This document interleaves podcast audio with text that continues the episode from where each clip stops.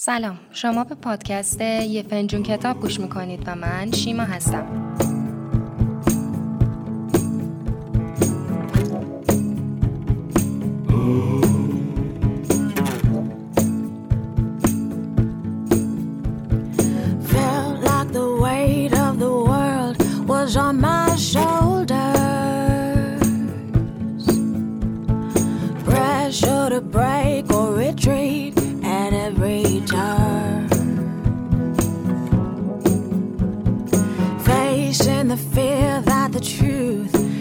تو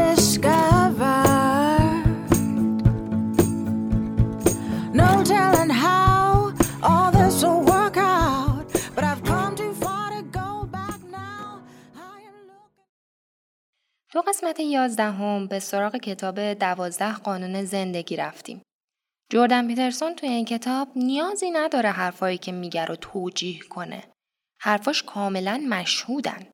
اون دوازده قانون برای رسیدن به زندگی معنادار و هدفمند رو از دیدگاه روانشناسی، فلسفی و مذهبی توأم با هم بیان می‌کنه. اون میگه ایدئولوژی نمی‌تونه جایگزین حقیقت بشه. و آدمای آرمانخواهی که به دنبال قدرتن خطرناکن. چرا که یه نگاه ساده نگر همه چیز دان هیچ وقت نمی‌تونه رقیب پیچیدگی های هستی و واقعیت بشه. تیکه از این کتاب رو بشنویم. بعضی اوقات وقتی مردم احساس عزت نفس و ارزشمندی کمتری نسبت به خودشون دارن یا شاید وقتی از پذیرفتن مسئولیت زندگیشون می‌خوان تفره برن ناخداگاه یه دیدگاه جدید و نسبت به خودشون انتخاب می‌کنن. همون آدمی که تو گذشته نشون داده همیشه گند می‌زنه. این آدما چون باور ندارن که لایق چیز بهتری هستن دنبالش هم نمیرن. یا شایدم حوصله درد سر به دست آوردن شرایط بهتر رو ندارن. فروید به این پدیده میگه اجبار به تکرار یا repetition compulsion. اون میگه این عمل ناخودآگاه برای تکرار وحشت گذشته است. آدما به دلایل مختلفی ممکنه این کار رو انجام بدن. بعضی وقتا شاید به خاطر ترسیم دقیقتر اون وحشت ها بعضی وقتا به خاطر تلاش برای تسلط به این وحشت ها و بعضی وقتا هم شاید به خاطر اینکه هیچ گزینه دیگه ای وجود نداره. جردن پیترسون میگه مردم دنیاهاشون رو با ابزارهایی که مستقیما در اختیار دارن می‌سازن. ابزارهای غلط نتایج غلط به وجود میارن. استفاده دوباره از ابزارهای غلط مجدد نتایج غلط ایجاد می‌کنن. به همین خاطره که مردمانی که از گذشته درس نمی‌گیرن محکوم به تکرار اونن. بخشی از این موضوع تقدیره، بخشی ناتوانی و محدودیت تا حدی هم به خاطر امتناع از یادگیریه. وقتی مردم خام، اون چیزی که اون بهش میگه نایو، متوجه پلیدی های درونشون میشن و خودشون رو به طور بالقوه خطرناک می‌بینن، ترسشون کمتر میشه. عزت نفسشون بیشتر میشه. اون وقت شاید شروع کنن در مقابل سرکوب مقاومت کردن. حالا اونا می‌تونن ببینن که توان مقاومت کردن دارن چون خودشون هم خطرناکن. اونا می‌بینن که می‌تونن و باید بیستن چون دیگه درک می‌کنن تا چه حد می‌تونن حیولا باشن. اما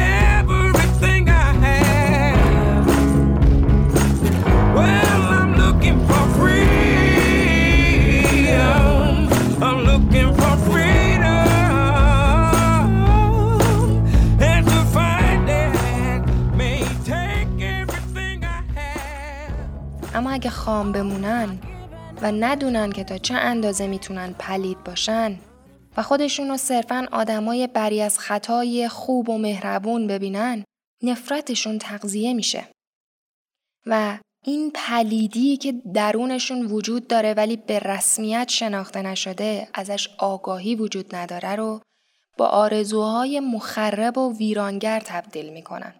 چون تفاوت خیلی کمی وجود داره بین یک شخصیت قدرتمند منسجم با یک شخصیت مخرب پر از نفرت.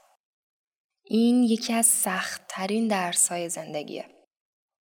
اگه زندگیتون اون زندگی نیست که می‌خواستین، شروع کنید به راست گفتن. اگه به ایدئولوژی چسبیدید یا تو پوچی گرفتار شدید، شروع کنید به راست گفتن. اگه احساس ضعیف بودن و ترد شدن می‌کنید، ناامیدید، سردرگمید، شروع کنید به راست گفتن. تو بهشت همه راست میگن. اینه که بهشت و بهشت می‌کنه. راست بگید یا حداقل دروغ نگید. وقتی حرفی برای گفتن دارید، سکوت کردن یعنی دروغ. نیچه میگه ارزشمندی یه آدم به میزان واقعیتیه که می‌تونه تحمل کنه.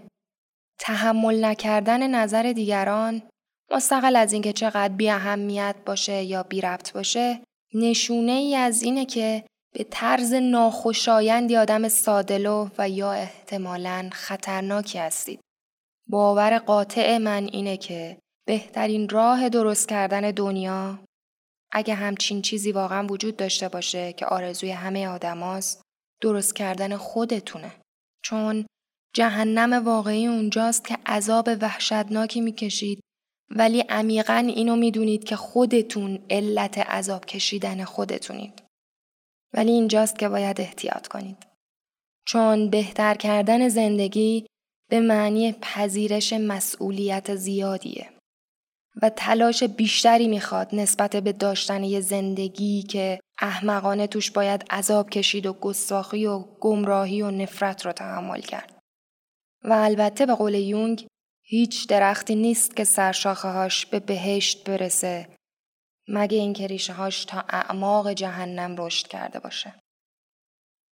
دوستان در مورد یونگ چند قسمت دیگه مطلب گفتیم و کتاب معرفی کردیم حتما قسمت های 4 و 6 رو هم اگه شما هم به یونگ علاقه دارید بشنوید امیدوارم از خوندن این کتاب لذت ببرید و متشکرم که به این قسمت گوش کردید.